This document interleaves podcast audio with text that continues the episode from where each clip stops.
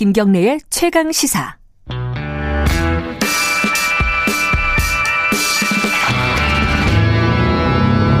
더 이상 웨이팅은 없다.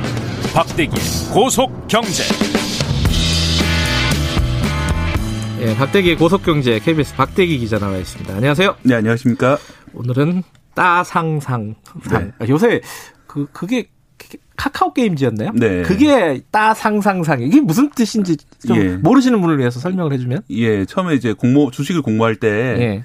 어, 보통은 이제 주식, 주가가 15% 오르면은 상한가가 걸리잖아요. 예. 더 이상 오르지 못하는데, 어, 예를 들어서 새로 상장됐을 때 첫날에는 시초가라고 그래서 두 배까지 오를 수 있습니다. 예. 그래서 더블, 더블이다. 아하. 속된 말로 그렇게 하고요. 따블 그래서 예, 따 더블, 따 붙고, 예. 더블 오른 다음에 그날 또 상한가까지 치고. 예. 올라갈 수 있거든요. 그러면 총 230% 오르는데, 그러면 따상을 했다. 따상. 그 다음 날도 또 상한가 갔다 그러면 따상상을 따, 했다. 따상상. 네. 그래서 이제 주가가 많이 오르길 바라는 그런 주주들이 그런 소원이 담겨 있는 말이에요. 예. 그 근데 뭐 카카오 게임즈 그 주식도 사실은 어, 그 뒤에 많이 빠지고 있어요, 그죠? 네. 예. 근데 그 꿈을 꿨던 사람들이 또 LG 화학 주주들이었습니다. 네. 이거는 이제 어, LG 화학이 뭐 분할한다 그래갖고 네. 이제 배터리 부분을 나중에 이제 결과적으로 다시 상장하는 거 아니냐 이런 얘기들을 해서 그런 꿈을 가지고 있었다는 거잖아요. 근데 네. 그 꿈이 무너졌다. 이건 네. 무슨 뜻인지 간단하게 좀 설명을 해주세요. 네, 이번에 이제 하게 된 게 물적 분할인데요. 이거 좀 어려워요. 예, 물적 분할. 또 예. 이제 개미들이 꿈꿨던 거는 인적 분할이 되겠는데 음, 음. 인적 차이가 분할, 뭐예요? 예. 인적 분할과 물적 분할 차이는 네. 어, 인적이란 말은 뭐 사람을 나눈다는 것이 아니라 사람을 중심으로 회사를 분할한다는 뜻이거든요. 음, 네. 그래서 어, 기존 주주들, 주주들에게 새로 생기는 회사, 회사를 둘로 쪼개서 예. 새로 생기는 회사의 주식을 줍니다. 아. 예, 그렇게 되면은 이제 LG 화학 주주들이? 주주들이 어, LG 에너지 솔루션이라고 새로 생기는 배터리 회사의 주주가 되는 거죠 동시에. 예, 그걸 꿈꿨다는 거죠 예, 한마디로. 그렇게 되면은 이제 또 따상상을 할 수 있지 않나 이런 꿈을 꾸시는 것 같은데 예. 그런데 이제 LG 화학이 내린 결정은 물적 분할입니다. 음. 회사를 둘로 쪼개서 기존 회사의 100% 자회사로 만드는 방식으로 자회사로. 예 음. 분할을 하게 되는 건데요. 그러니까 네. 수직적으로 이렇게 회사가 생기는 거죠. 예. 그러니까 밑에 자회사가 하나 더 생겨서 그 회사가 배터리 사업을 가져가는 그런 식으로 되는데 뭐 그것 때문에 이제 실망이 큰 그런 상황입니다. 그 실망이 커서 그 주주들이 특히 이제 소액 주주들 중심으로 네. 이른바 개미들이죠. 어, LG 화학 주식을 막 던졌어요. 네. 그래서 한 이틀 만에 10% 넘게 빠지고 네. 이건 어. 이 이유가 뭐예요? 정확하게 이뭐 네. 물적 분할에 대한 어떤 뭐 실망 뭐 이런 거겠지만은 네. 어, 일단 이제 가장 큰 이유가 이제 소액 주주분들이 많이 말씀하시는 게 BTS 얘기를 하는데요. 이 BTS 소속사가 어 있잖아요. 빅히트 그- 엔터테인먼트. 예, 예, 그렇습니다. 빅히트에 그래서 투자를 했는데 예. 이 소속 이 BTS가 딴 데로 이적해 버렸다는 거죠. 그러니까 이제 LG 화학의 배터리를 예. 보고 투자를 했는데 새로운 회사 생겨서 그걸 상장하겠다고 하니 이 본인은 이제 원래 원했던 배터리 회사의 주주가 아니라 예. 뭐 이렇게 그 모회사라고 하지만 좀 약간 간접적인 예. 관계가 좀 멀어진 그런 회사에 투자한 셈- 꼴이 되니 문제가 있지 않냐 이렇게 문제를 음. 제기하고 있습니다. 근데 그게 네. 어 저도 이제 경제 기사 이렇게 읽어 보니까 증권사들이 이제 분석 리포트를 쓰거나 이제 발언을 하잖아요. 코멘트를 네. 다는데 아니 다들 주식은 계속 올라갈 거라는 식의 전망을 하더라고요. 이건 또 왜 그런 거예요? 네, 100만 원까지 오른다 뭐 이런 뭐 그런 얘기들도 예, 리포트도. 있는데요. 예. 일단 그 처음 이렇게 분할을 해서 100% 자회사로 있을 때는 괜찮습니다. 그거는 네. 모든 회계 장부도 연동이 되고 이익도 네. 그대로 올라오기 때문에 문제가 없는데 이번 같은 경우는 별도로 상장하겠다고 사실상 LG화학이 밝힌 상황이거든요. 음. 그렇기 때문에 어 주주들 입장에서는 예를 들어서 나중에 뭐 1년 정도 뒤에 상장이 된다면 네. 어 LG 배터리에 투자하겠다는 사람들은 그 새로 생기는 배터리 회사에 다 투자를 하지 굳이 LG 화학에 투자할 이유가 없다는 거죠. 음. 음, 그렇게 되면은 또 이제 거래소에서도 어 뉴딜 지수에 현재는 LG 화학이 들어 있는데 음. LG 화학을 제외하고 새로 생긴 배터리 회사를 넣을 가능성이 높기 때문에 아 그런 점들을 감안하면 이제 손해가 없는 건 아니다라고 저는 음. 생각을 합니다. 그래요. 네. 어 손해가 없는 거는 아니다. 네. 물론 그게 지금 막 던질 정도로 주식을 던질 정도의 손해인지는 모르겠지만은 네. 그죠. 근데 어찌 됐든 간에 LG 화학은 어 신규 자본을 유치를 해야 되는 상황이다. 이 얘기를 하고 있잖아요. 네. 그래서 이렇게 하는 거다. 그건 맞는 얘기예요? 예, 일단 LG화학이 내세운 논리는 어떤 식으로 이제 돈을 모을 거냐면요. 예. 이 새로 자회사를 만들어서 자회사 지분 일부를 기업 공개를 합니다. 네. 예를 들어 20%나 30% 정도를 예상하고 있는데요. 예. 그러면 이제 그 지분을 새로 이제 뭐 외국인이나 기관에서 사서 어, 몇 조나 뭐 10조 이상의 돈이 들어오면은 네. 어, 생산 설비를 늘리는데 예. 투자를 할 수 있다 이런 논리거든요. 예.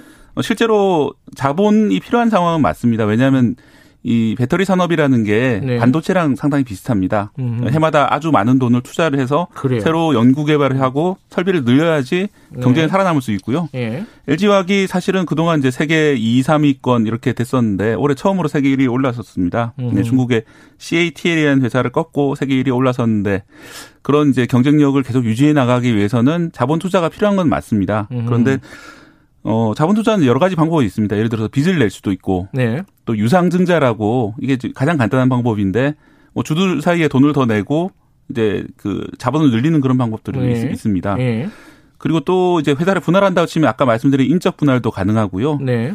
또 물적 분할을 하더라도 기존 회사의 배터리 사업을 남기고 네. 자회사로 나머지 사업을 돌리는 그런 방법들이 있습니다. 음흠. 그러니까 이제 어떻게 보면 성장이 유망한 사업은 그대로 남기고 유망하지 못한 분야만 따로 돌려가지고 뭐 매각 처리한다든지 뭐 사업을 음. 좀 줄여 나가는지 할 수 하는 것들이 충분히 가능한데 네. 왜 하필 이런 지금 LG화학이 꿈꾸는 방식대로 가느냐 음. 뭐 그게 좀 문제라고 생각이 듭니다. 그거는 이제 결국은 어 재벌 총수가 본인의 지분을 희생하지 않고 음. 투자금을 유치할 수 있는 좋은 방법이 되거든요. 지금처럼 하면. 잠깐만 그러면 네. 인적 분할을 만약에 했다 네. 한다면은 그거는 대자 어, 대주주의 자본이 희석되는 건가요? 아, 그 자체가 희석되는 건 아닌데요. 네. 인적 분할을 한 다음에 새로 기업 상장할 하면? 음. 경우에는 그 배터리 자회사의 경우에 어, 희석을 안 당하려면 지금 있는 비율대로 새로 들어온 자본에서 돈을 내야 되는 거예요. 음. 예를 들어서 10조를 새로 유치한다. 그러면 지금 그 총수의 자본이 지분이 30% 정도 되거든요. 네. 지주회사의 지분이. 그러면 10조 중에 3조 정도는 총수 측에서 내야 되는 거거든요. 음. 그러지 않으면 이제 33% 지분이 희석이 돼요. 예, 예. 일부가 희석되는 그런 식으로 되는데 뭐 그러지 않고 이제 계속 지분을 유지하기 위해서는 수직적으로 회사를 늘려가지고 음. 어 위에서 이 지배는 그대로 하면서 이제 자본을 유치하는 방법이 되는 거죠 이게. 음, 그뭐 이- 이게 지금 문적 분할을 한게 네. 그런 어떤 대주주의 자본을 어, 자본 그 지, 지분율을 지키기 위한 거 아니냐 이렇게 해석을 하는 거죠 일부에서는 네. 이 자체가 이제 불법은 아닙니다. 불법은 아닌데 네, 상당히 아, 많은 회사들이 이렇게 하고 있고요. 예. 그리고 사실은 인적 분할이 더 좋은 것만은 아닌 게 네. 이제 과거에는 인적 분할 과정에서 자사주 마법이라고 아주 복잡한 방법을 통해서 어 오히려 이제 인적 분할을 통해서 어, 재벌이 확장을 하는 그런 일도 많이 있었거든요. 다른 음. 재벌들을 보면은 그래서 아마 좀 LG화학이 이번에 좀 쉽게 생각했던 것 같아요. 그런 문제가 없는 물적 분할인데 이렇게까지 음. 이제 반발할 줄 몰랐는데 아하. 어 이제 개미 투자자들 입장에서는 그래도 이제 설마 이런 일이 벌어질까 음. 생각을 했던 것 같습니다. 음. 근데 궁금한 거는 외국에서는 이런 식으로 분할을 하는 게 흔한 일인가요? 아니면 아까 말한 뭐 인적 분할 이런 쪽으로 많이 하나요? 어떻습니까? 어, 분할 자체는 물적 분할도 많이 하는데요. 예. 그럴 경우에 이제 별도 상장을 안 합니다. 아. 예를 들어서 이제 구글 같은 경우가 대표적인데 알파벳이라는 회사가 지주회사가 상장이 돼 있거든요. 예. 그런데 이제 밑에 자회사로 구글도 있고 여러 가지 비슷한 서비스들이 있는데 예. 다 100% 자회사예요. 그래서 음. 구글에 투자하고 싶으면 알파벳 주식을 사면 됩니다. 간단하게 거래를 음. 하면 되고 예. 따로 이제 뭐 다른 주식을 살 필요가 없는 겁니다. 음흠. 왜냐하면 이제 어, 미국에서는 그런 식으로 여러 회사를 상장시켜 놓으면은 이해상 이해 충돌이 발생할 수 있다. 그럴 가능성이 있죠. 예, 그렇게 예.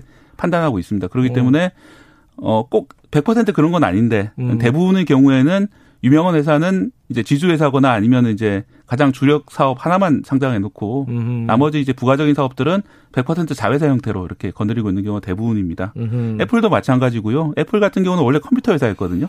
저 어릴 때만 해도 뭐 아이맥 뭐 이런 음. 컴퓨터 맥킨토시 이런 네. 애플 2 이런 만든 회사였는데 한 10여 년 전에 처음으로 이제 휴대폰 사업으로 진출을 했습니다. 새로 신규 사업을 진출한 셈이죠. 네. 그래서 지금은 훨씬 아시다시피 아이폰이 훨씬 많이 팔리잖아요. 컴퓨터는 별로 예. 팔, 팔지 않고 있는 그런 상황인데 또 불구하고 뭐 신규 회사를 회사를 분할해서 신규 상장한다든지 이렇게는 하지 않고 있죠. 음흠. 그대로 애플 그대로 있는 그런 상황입니다. 음흠. 어, 아마도 이제 스티브 잡스의 지분을 지키기 위해서 회사를 쪼개서 분할 상장하는 이런 시도는 안 하는 그런 음. 것이 일반적인데 네. 우리나라는 이제 재벌의 소유를 다들 인정하고 있는 그런 분위기이기 때문에 예. 뭐 이렇게 되는 거 아니냐라고 처음부터 이제 생각을 많이 하고 있었고 예. 또 주주들 입장에서는 처음 올해 주식 투자하시는 분들이 많으니까 아 이렇게 되는 수가 있구나라고 처음 깨닫고 깜짝 놀라는 분들이 많은 그런 음. 상황이 아닌가 싶습니다. 자, 그럼 이제 사실은 그 개미들의 전망과 네. 이 전문가라고 해야 되나요? 증권가의 전망이 완전히 다른 그런 상황인데 네. 앞으로는 그러면 어떻게 되나 LG 화학은 특히 뭐 투자하시는 분들의 주가는 어떻게 될 것인가 이런 부분들이 네. 궁금해할 겁니다. 어떻게 전망을 할 수 있을까요? 네, 앞에서 말씀드린 것처럼 LG화학 자체는 상당히 유망한 회사고요. 예. 또 이제 2위 업체가 CATL이라는 중국 업체인데 예.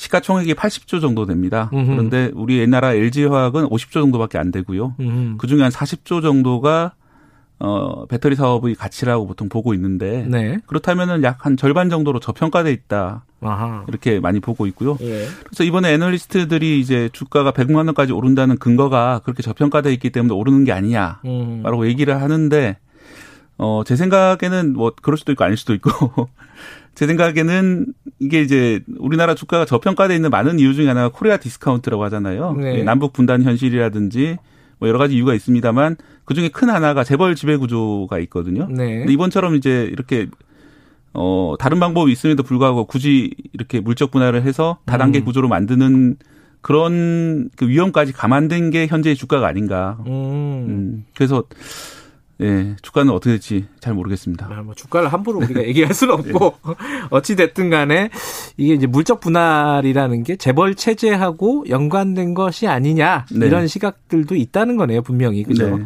물론 회사 자체는 어, 디스카운트 됐다 이, 되고 있, 돼 있는 상황이다 이렇게 볼 수 있는 거고요. 네. 그래서 그 디스카운트라는 자체가 결국은 이런 구조 때문에 발생하는 게 아닌지 한번 음. 생각해 봐야 될 것 같습니다. 알겠습니다. 오늘 여기까지 듣죠. 고맙습니다. 네, 고맙습니다. 박대기의 고속경제 KBS 박대기 기자였습니다. 김경래 최강 시사 듣고 계신 지금 시각은 8시 42분입니다.